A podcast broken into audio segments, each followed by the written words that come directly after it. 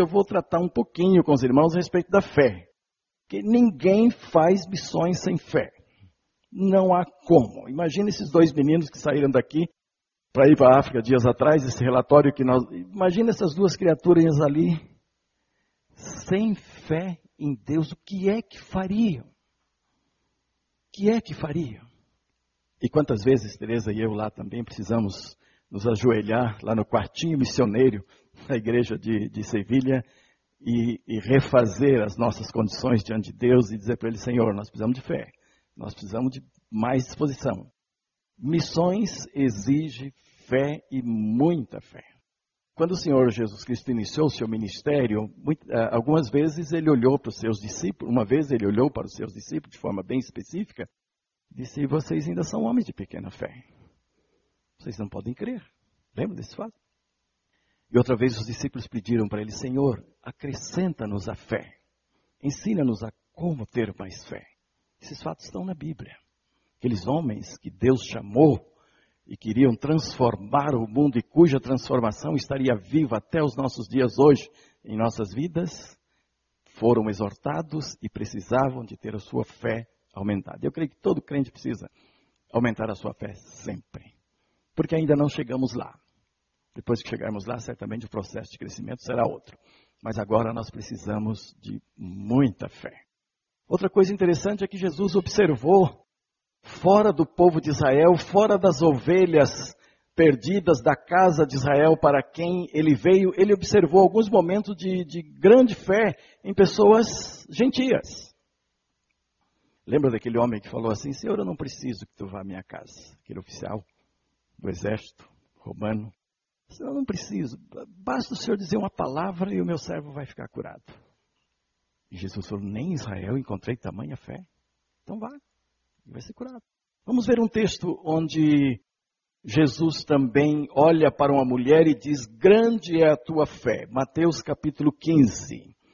Mateus capítulo 15, quero ler com os irmãos esse texto e depois trazer alguma reflexão com algumas lições para a nossa vida aqui.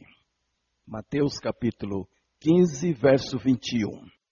Saindo daquele lugar, Jesus retirou-se para a região de Tiro e de Sidom. E uma mulher cananeia, natural dali, veio a ele gritando, Senhor, filho de Davi, tem misericórdia de mim. Minha filha está endemoniada e está sofrendo muito. Mas Jesus não lhe respondeu palavra. Então os seus discípulos se aproximaram dele e pediram, manda-a embora, pois vem gritando atrás de nós. Ele respondeu, eu fui enviado apenas às ovelhas perdidas de Israel. A mulher veio, adorou-o de joelhos e disse, Senhor, ajuda-me. Ele respondeu, não é certo tirar o pão dos filhos e lançá-los aos cachorrinhos. E disse ela, sim, Senhor, mas até os cachorrinhos comem das migalhas que caem da mesa dos seus donos. Jesus respondeu, mulher, grande é a sua fé.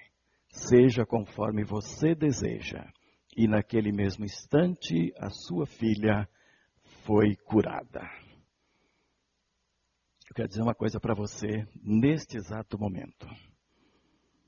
Jesus olha para mim, olha para você, olha para cada um de nós, e Ele sabe exatamente o grau de fé que está no seu coração, que está no nosso coração.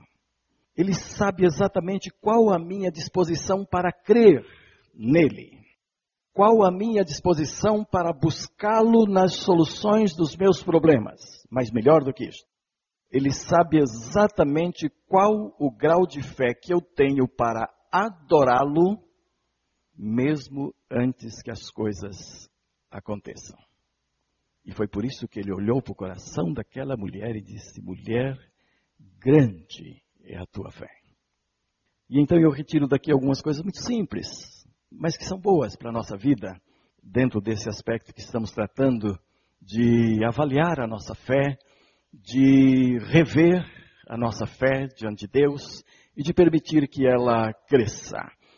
Vejo primeiro que a fé aprovada é aquela que é direcionada a Jesus.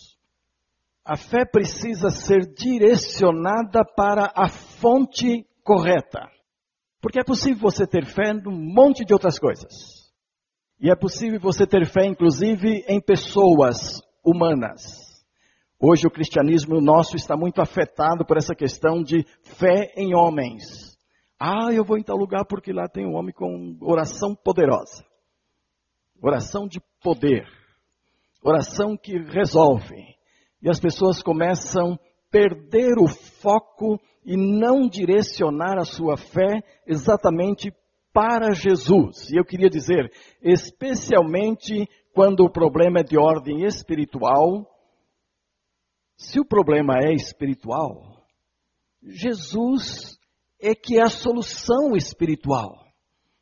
É Ele que tem a solução. E muitas vezes, mesmo com problemas espirituais, nós tentamos todos os recursos não espirituais primeiro, e então nos desgastamos toda a nossa energia e às vezes gastamos recursos financeiros também, quando o problema precisa ser direcionado a Jesus.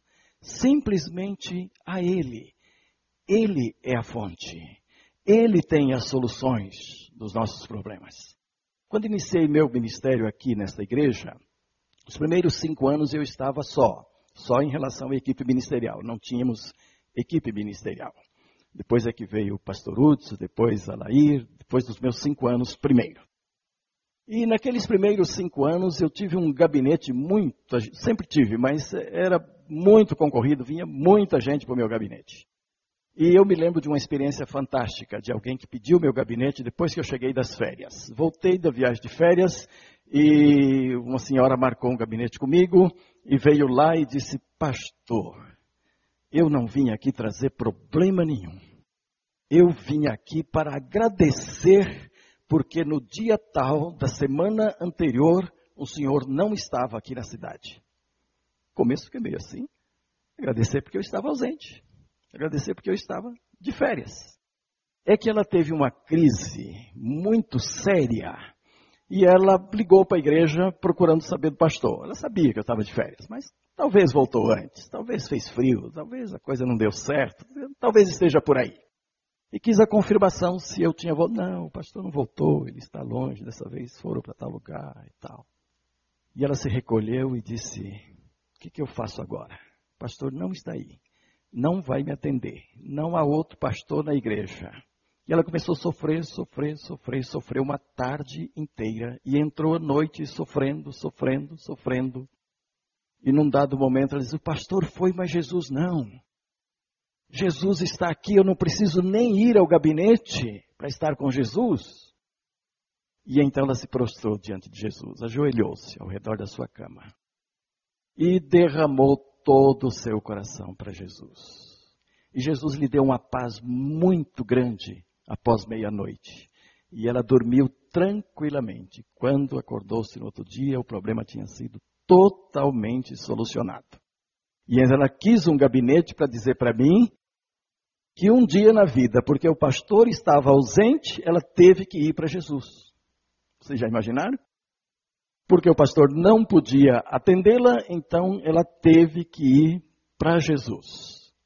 Quem sabe um dia férias coletivas, pastor?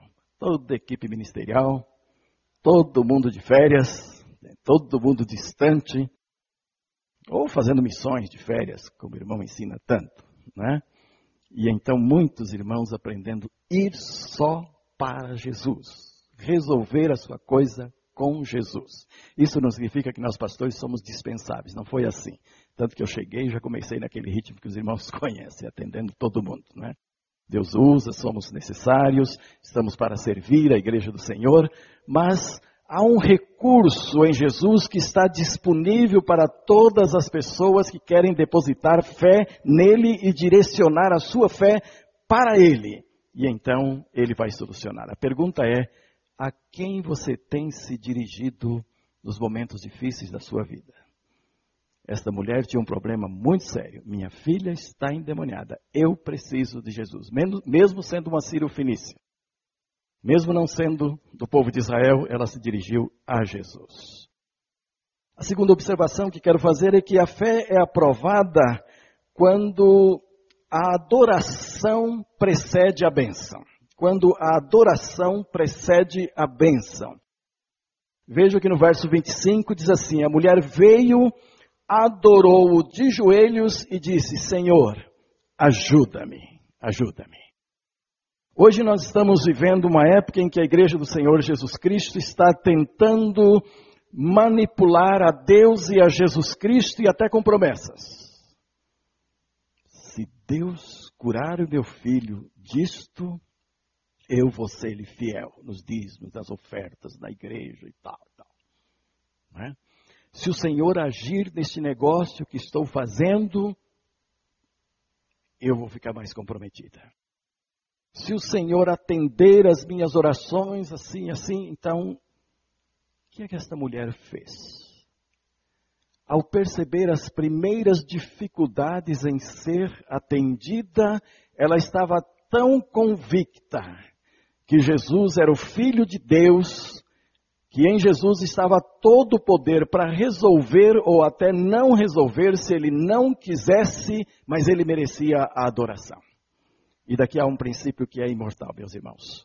Deus precisa ser adorado, Deus deve ser adorado, não pelo que ele faz e pelo que ele continua fazendo. Deus deve ser adorado pelo que ele é, e ponto.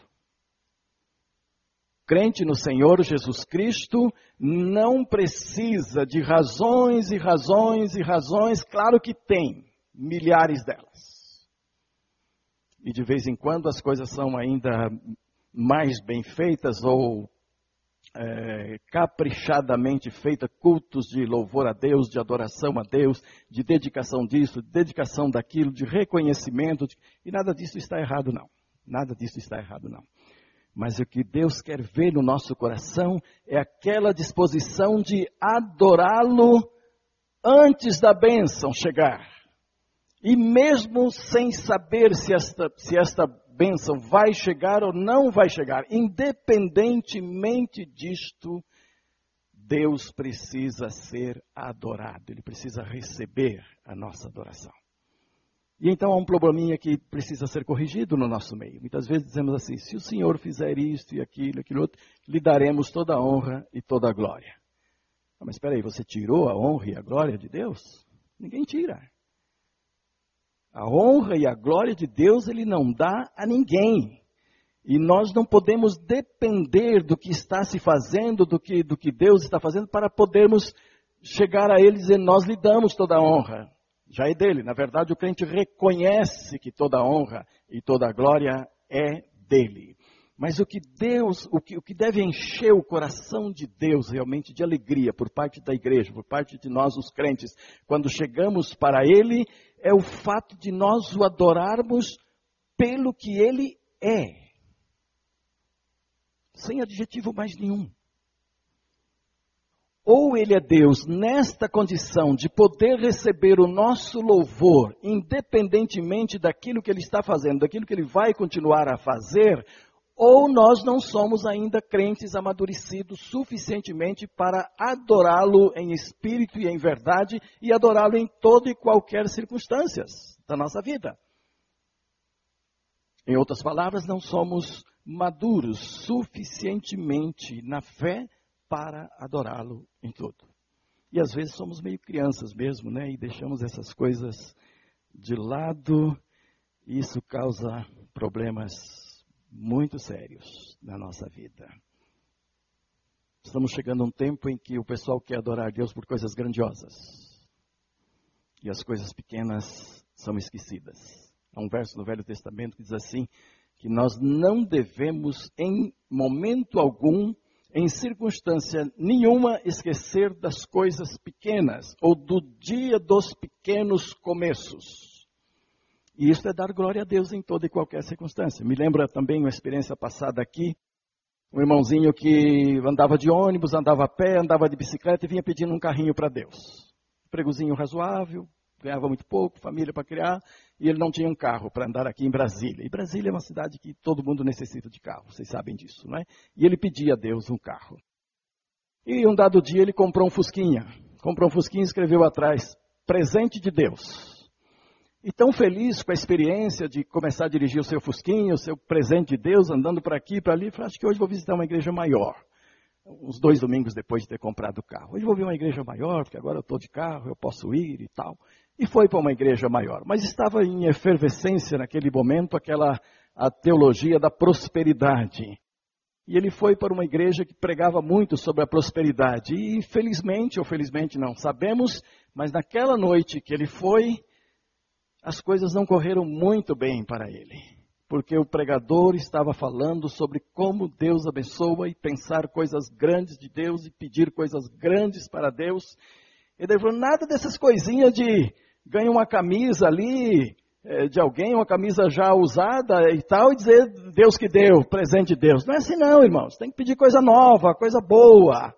Nada de um terninho amarrotado aí e tal, já é presente. Tem que ser coisa da Itália, coisa boa e tal, entendeu? E olha, tem gente que pega um fusquinha e escreve lá, presente de Deus. E o irmãozinho estava lá. Ah, mas ele se abateu tanto. Mas ficou profundamente atingido no seu coração. E ele queria sair do meio do culto. Ele disse, mas não posso fazer isso. Eu vou suportar até o final, mas a tona ficava batendo, né? O Fusquinha não é presente de Deus, não honra a Deus. E no dele estava escrito presente de Deus. Foram dias difíceis. E aí veio para o meu gabinete. Pastor, conserta meu coração. Está ferido, está muito ferido. Contou a história do seu Fusquinha. Então eu disse, é claro que é um presente de Deus, meu irmão. Rejeita aquela palavra. É claro que é um presente do Senhor neste momento. Você agora não está andando mais de ônibus, não está andando de bicicleta, não está andando a pé. O seu Fusquinha lhe leva onde precisa. Você não precisa permanecer aqui. Você pode ter alvos para melhorar sempre porque você é inteligente, você é trabalhador, você pode ir mais à frente. Mas hoje dê graças a Deus. Expliquei para ele o princípio bíblico do contentamento. E ele saiu feliz do meu gabinete. Mudou-se de Brasília já há alguns anos e ao mudar-se foi para apartamento próprio, com carro novo, carro bom e tal. Eu não sei que carro, mas coisa boa. Lembrando que as pequenas coisas lá no passado também foram presente de Deus para a sua vida, amados. Ok, vamos caminhar um pouco mais. Quero pensar aqui nessa parte em que Jesus faz um teste com ela. Ela vem, insiste e tal, e Jesus diz, bom, mas eu vim para as ovelhas perdidas de Israel, e não é bom lançar o pão dos filhos aos cachorrinhos. E então ela diz, no verso 27, sim, Senhor, mas até os cachorrinhos comem das migalhas que caem da boca dos seus donos.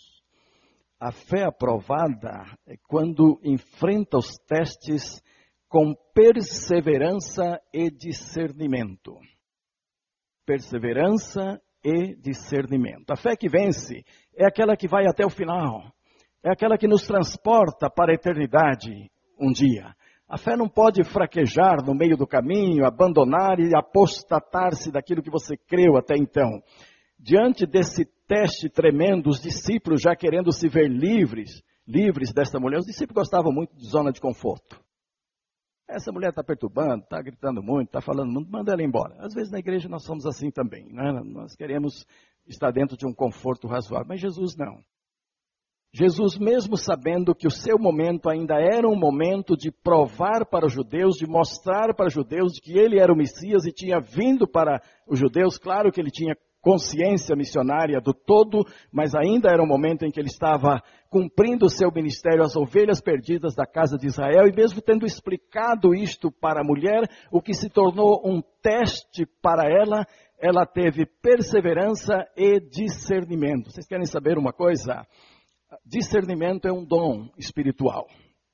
E se você for estudar dons, eu sei que muita gente aqui já estudou, continua estudando, estudar dons espirituais, o dom que vem junto com discernimento é fé. Sem fé, o dom de discernimento não funciona. Você não pode dizer, eu tenho o dom de discernimento, eu discerno tudo.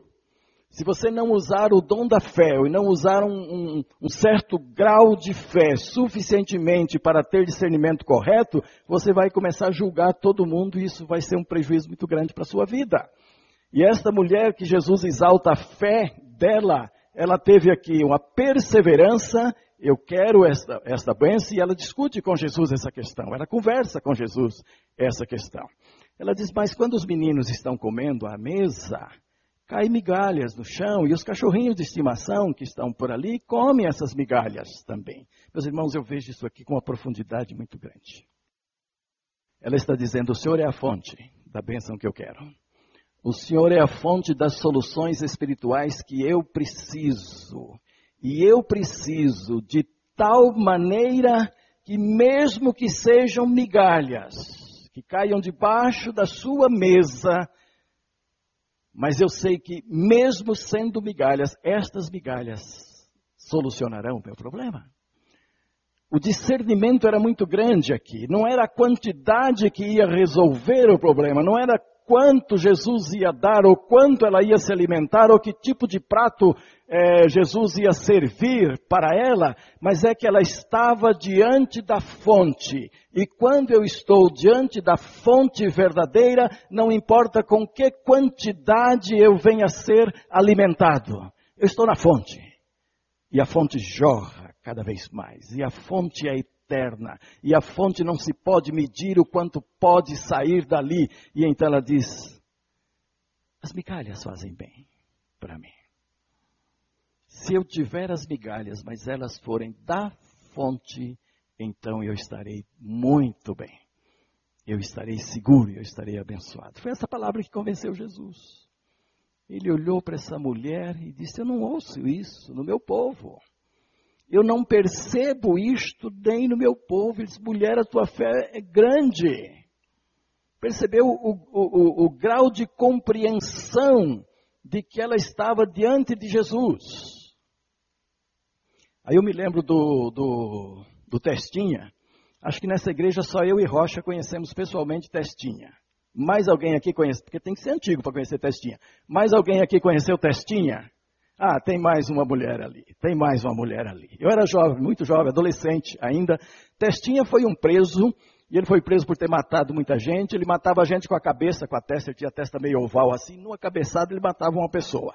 E eu entrevistei Testinha muito, ele fez programa de rádio lá. E esse dia conversando com o Rocha, recordamos, e o Rocha lembrou até de música do Testinha.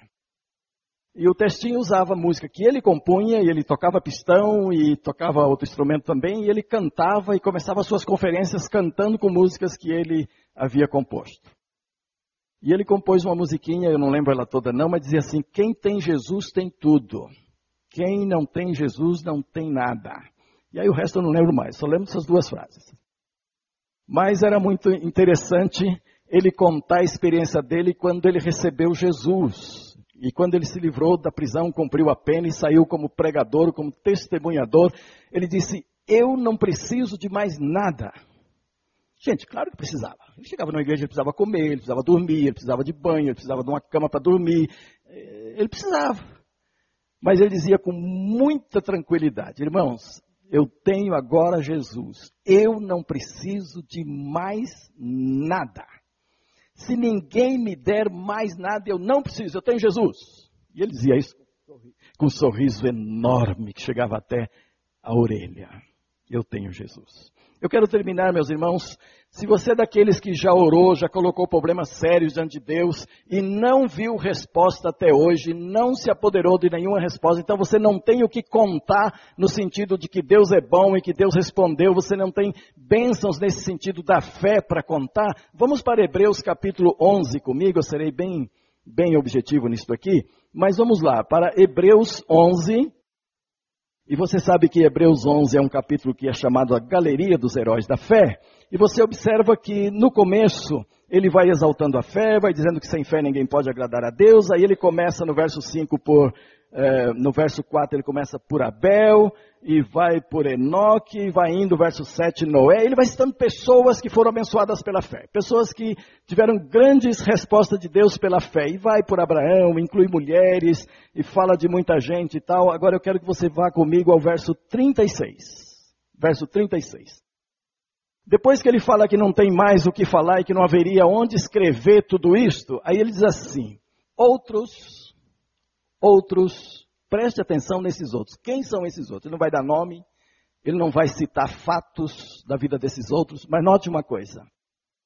Outros enfrentaram zombaria e açoites. Outros ainda foram acorrentados e colocados na prisão, apedrejados, serrados ao meio, postos à prova, mortos ao fio da espada. Andaram errantes, vestidos de pele de ovelhas e de cabras e necessitados, afligidos e maltratados. O mundo não era digno deles. Vagaram pelos desertos e montes, pelas cavernas e grutas.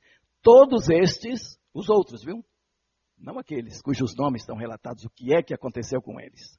Esses outros, todos estes receberam bom testemunho por meio da fé. No entanto, nenhum deles recebeu o que havia sido prometido. Deus havia planejado algo melhor para nós, para que conosco fossem eles aperfeiçoados. Então, se você não tem uma grande bênção para contar ainda daquilo que Deus fez, entra nesses outros. Junto com a gente, seja um dos outros e vá até o fim, porque a Bíblia diz que desses outros o mundo não é digno. Um dia Deus nos tirará daqui para algo melhor, que Ele tem preparado para cada um de nós como resultado da nossa fé em Jesus, como resultado da fé em Jesus. Então não fique esperando que algo extraordinário ocorra para você ser melhor crente. Seja um desses outros, mesmo que nunca venha haver nada de especial, mantenha o foco em Jesus, mantenha a sua fé em Jesus, mantenha o segredo, a adoração a Deus, supere os testes com perseverança na graça e discernimento. Considere uma bênção estar entre aqueles que não têm uma grande resposta ainda das suas orações. Continue orando. Se elas não vierem nesta terra, a Bíblia assegura aqui que elas estão guardadas nos céus, para onde iremos. Amém.